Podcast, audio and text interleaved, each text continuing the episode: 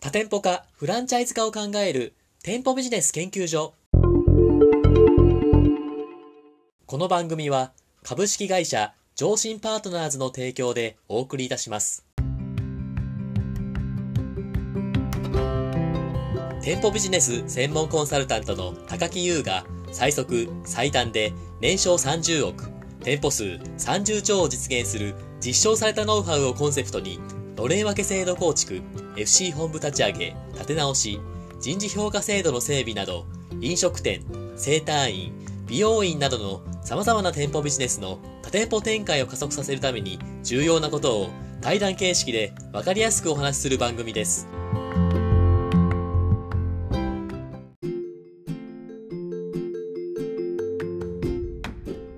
こんにちは。パーソナリティの田村陽太です。配信第86回目となりました。本番組のメインパーソナリティをご紹介します。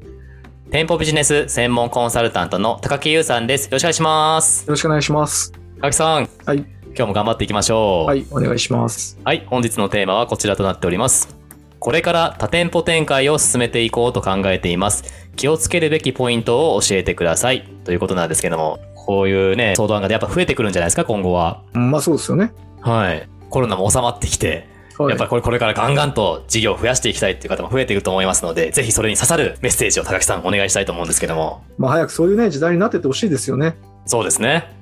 いかがでしょうまあ店舗がこう増えていって、問題になることって大きく2つあると思ってまして、はいはい。まあ1つは人の問題ですよね。はい。で、もう1つはお金の問題。ほうほ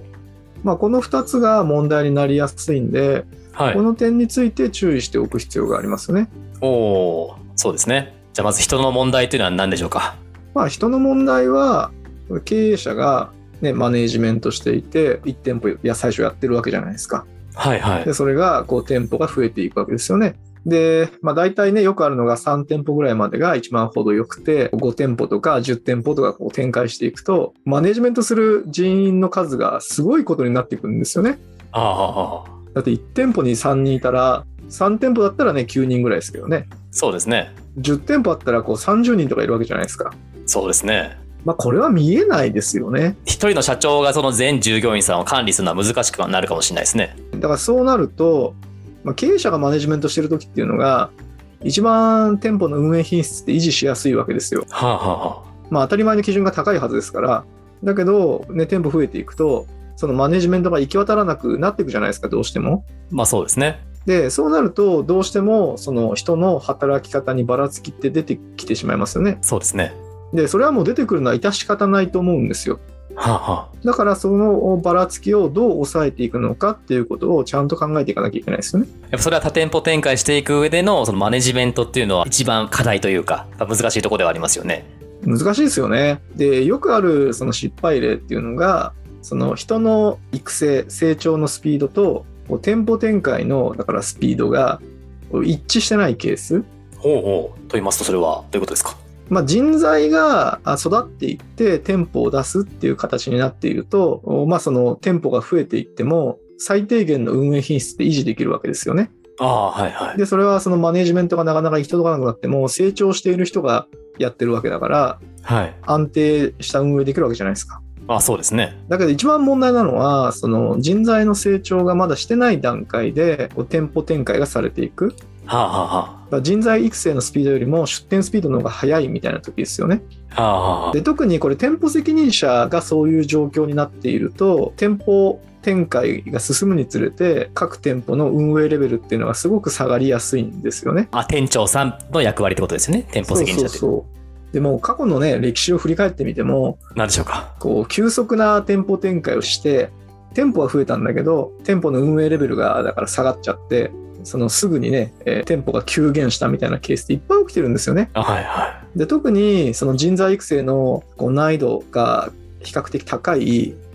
飲食業なんかでよくあるんですよ。い。ほうほでそれはもうその出店スピードが人材育成の、ね、速度に比べて速すぎるんですよね。う。ああ。だからその人材育成と出店の速度っていうのは、まあ、絶対最低限合わせておかないとああ。運営レベルを維持するっていうのは難しくなりますよね。じゃあその経営者の方が出店を早く急ぎたいって気持ちはあるけど、出店をこう早めれるような従業員さんがちゃんと育ってるのかみたいな。やっぱそれはやっぱ大事なんですね。あ、そうそう。一回ね、人材育成が遅れてしまうと、はい。後でもう一回立て直すって相当大変なんですよね。はいはだってあの店舗もこの店舗も大変なことになってるっていう状況が起きたら、い。はい。店舗が少ない状態だったら、その店舗にね、集中してこう直せばいいわけですけど、はい。あちこちでそういうことが起きるわけじゃないですか。それは直すの時間かかりますよね。まあそうですね。高木さんもあのフランチャイズっていうか本部で働いた時もそういう経験ありますもんね。立て直すの大変だったみたいなのあったじゃないですか。いや、大変ですよ。はい。十何店舗見てたら、全店をちゃんと見るって正直難しいんですよ。ああ、はいだ。から優秀な店舗っていうのはだからほっといて、え悪い店舗に力を注ぐんですけど、あまあ、言ってもね、そういう店舗が2、3店舗を超えてくるともう見切れないですよね。あ。まあまあそうですね。だから、そのお人材育成と出店スピードを一致させないといけないし、まあ、出店スピードだからコントロールするってのも当然大事なんですけど、はい。人材育成のスピードも上げていかなきゃいけないじゃないですか。まあそうですよね。だからそういう意味では、あその必要なマニュアルをちゃんと作っておくとかね、えしていかなきゃいけないですね。ありがとうございます。人の問題は今教えていただきました。お金の問題っていうところはどうでしょうかポイントあるんでしょうかでお金の問題は、はい。その店舗展開を進めていくと、これも出店スピードによるんですけど、はい。基本的にはその借り入れをして、で、えー店舗を作るじゃないですか。そうですね。で、作った店舗で、えー投資回収をしていくって流れになるはずなんですよね。なんで、キャッシュアウトが先行するわけですよ。ああ、投資が先行というか。そう。で、そうなると、それを借り入れ絶対するじゃないですか。はい、そうですね。で今みたいな時代になってくるといきなりねこう環境が変わって売り上げが急減するみたいなことってありますよね、まあありますよね。投資したところが全然うまくいかなかったみたいな、絶対ありますから。うん、あるじゃないですか。とはいか、まあ、最近だと、ね、国際情勢がこうすごく不安定になってきて物の値段がめちゃくちゃ上がってきてるとかねはい。コロナが流行ってきてお客さんが来なくなるとか、はい。まあ、急に起きるじゃないですか。まあそうですね。でそうなった時に借り入れがすごく膨らんでいてるって状況になるとはい。で毎月の返済が大きいわけじゃないですか。そうですね。これ持たないですよね。だから、そういったそのお金の流れ、この資金繰りの管理っていうのはちゃんとやっておかなきゃいけなくて、で、これがこう店舗展開を始めた頃っていうのは、比較的こう、業績がいいから店舗展開進めていくわけじゃないですか。ああ、そうですね。だから資金繰りの管理って割といい加減にされてるケースって多いんですよね。だからそこはちゃんと管理していかなきゃいけないですよね。ああ、そうですね。増えてくるとそ、その分自分たちの店舗のどうなってるかっていう財務についてって、あまりそこまで深く考えられない時もありますしね。こう成長してるからっていうのもありますしねい。や、そうなんですよ。はい。で、昔と違って、こう今っていうのは、そもそも経済がそんな伸びてないわけですから、あ売り上げがねずーっと上がり続けるなんてことはないわけですよだけどこう環境が急変して売り上げがねぐっといきなり減るってことはありうるわけじゃないですかそうですね。だからどんどんどんどんねこう店舗を増やして、まあ、売り上げを追うっていうのも、えー考え方としてはあるのかもしれないですけど、はい。まあ、どっちかっていうと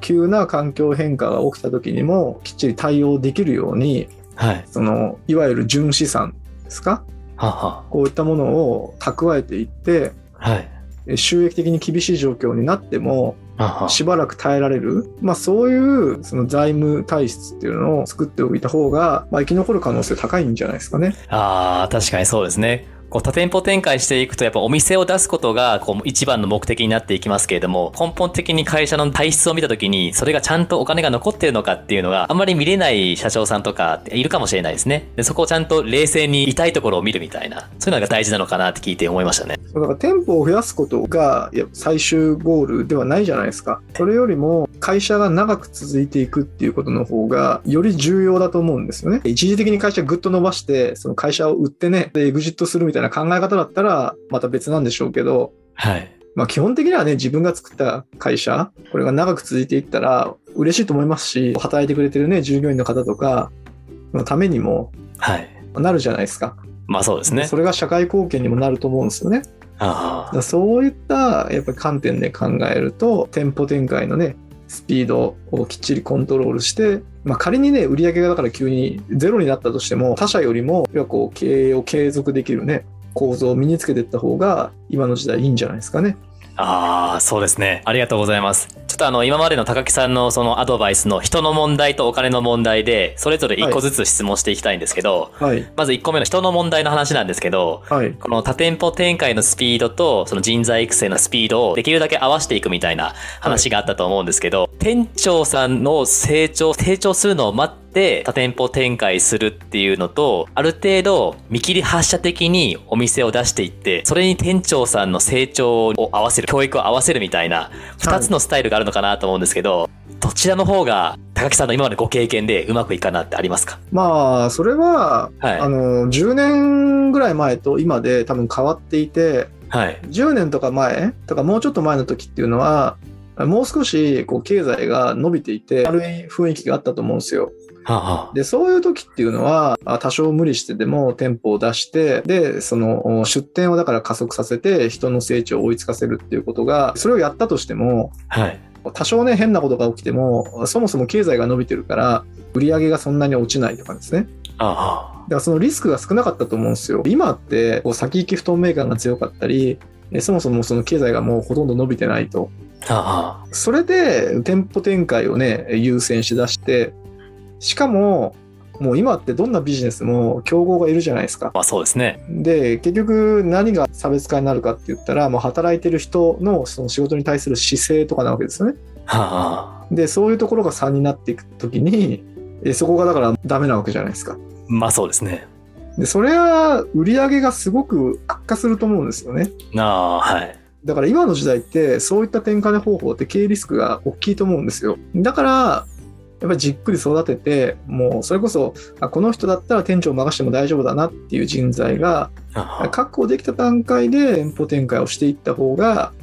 まあ、それはリスクが今の時代は低いんじゃないかなと思いますよね。ああ、確かにそうですね。こう高木さんの話聞いてて、競合が多いからこそ、自社のその色とか、自社の特徴っていうのをこう強くしなきゃいけないわけで、それをこうね、濃くするためには、そういう人材の育成とかっていうのを丁寧にしてあげることっていうのが、まあ、会社の色を作っていくみたいな、につながるのかなっていうのは聞いて思いましたね。あーありがとうございます。でもう一個、お金の面でのご質問なんですけど、はい、こうやっぱ純資産をこう大きくしていってこう安定した財務基盤を作っていくみたいな話があったと思うんですけど、はいまあ、これからの多店舗展開でそういう財務基盤をこう強くしていくための今まで高木さんがいろんな企業さん見てこられたと思うんですよ成功してる企業さん、こういうところを心がけたらそういう財務基盤が強くなっていくなっていうワンポイントアドバイスというかちょっと教えてもらえたらと思うんですけどありますか税金を素直に払う おいやっていうことなんじゃないですか。はいまあまあその、ね、経費で、ね、無駄をなくすとかですね売り上げを伸ばすとかっていうのはまあ当たり前なことじゃないですかまあそうですねでも結構その大きな差になってるのははいその税金に対する向き合い方だと思ってましておお基本的にねその財務基盤を強くしていくためには税金を払うっていうしかもう道がないとはいだけどどうしてもやっぱりそこを嫌がる経営者って多いですよねあで本来必要ないものを買ったりだとかあはい節税策をやるとはいだけどそれは現金がね失われるものなわけじゃないですか基本的にはまあそうですねだからそこに対する姿勢はあのすごく大きな差になっちゃうと思いますね。確かにそうですね。こう、税金を払いたくないっていうと、やっぱ経費をいろいろ使っちゃおうみたいなことになって、それが結局事業を後ろ向きにしてしまうみたいなとこありますからね。で結局利益出さないと銀行からのね信用も高まらないわけじゃないですか。そうですね。だからずっと利益出していてコロナで売り上げが急減してあの困ったってなった時にその過去の実績があるかどうかでもう全然対応が変わっちゃうんですよね。はあ、はだから確かにね短期的に見るとそれは税金払いたくないって思う気持ちもわからないでもないんですけど中長期でね経営続けていこうって考えたら、まあ、そこはもう諦めるしかないかなと思うんですよねだかあ、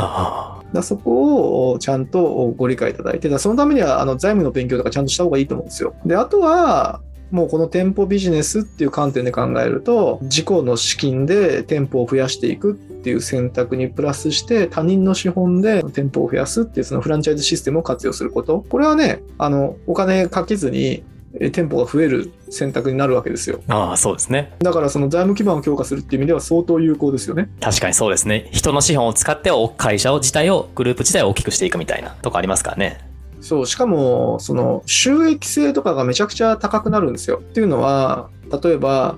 フランチャイズ加盟店ができるとするじゃないですかはいはい。えーそこからロイヤリティをねじゃあ5%もらえますみたいになるわけじゃないですかはい。で、それ直営だったら、例えば1000万売り上げが上がっても、人件費だ、家賃だ、みたいな、あの、固定費がものすごい発生するんですよね。ああ、そうですよね。圧縮されますね。そうそう、だから1000万円ね、売り上げが入ってきても、それこそ利益率が5%とか10%とかだったりするわけですよ。あで、フランチャイズの場合って、その1000万加盟店が売っても、それは加盟店の売り上げになっちゃうんですよね。あ、ああ、そうで、ですそこね。から5%とかって10%もらうわけじゃないですか。はい。じゃあ1000万もらう売ってね、5%だったら50万とかじゃないですか。はい。で、50万に対する経費って、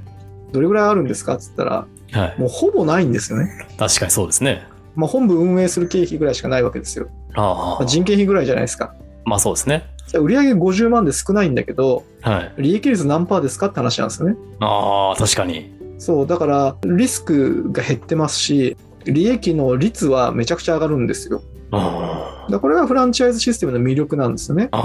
あだからそういうのをうまく使って店舗展開をしていけば、必然的にね、えー財務基盤は強くなっていきますね。あ。ね、こうやっぱ財務基盤というと、その、いろんなことを考えがちですけれども、根本的に考えても、身近にそういうフランチャイズシステムとか、成功事例がありますから、ぜひまた上進パートナーズさんにね、依頼していただいて、ぜひそこら辺のノウハウを学んでいただきたいですね。はい。はい、ありがとうございます。えー今回は多店舗展開をするときの気をつけるべきポイントについてお話しいただきました。ありがとうございました。ありがとうございました。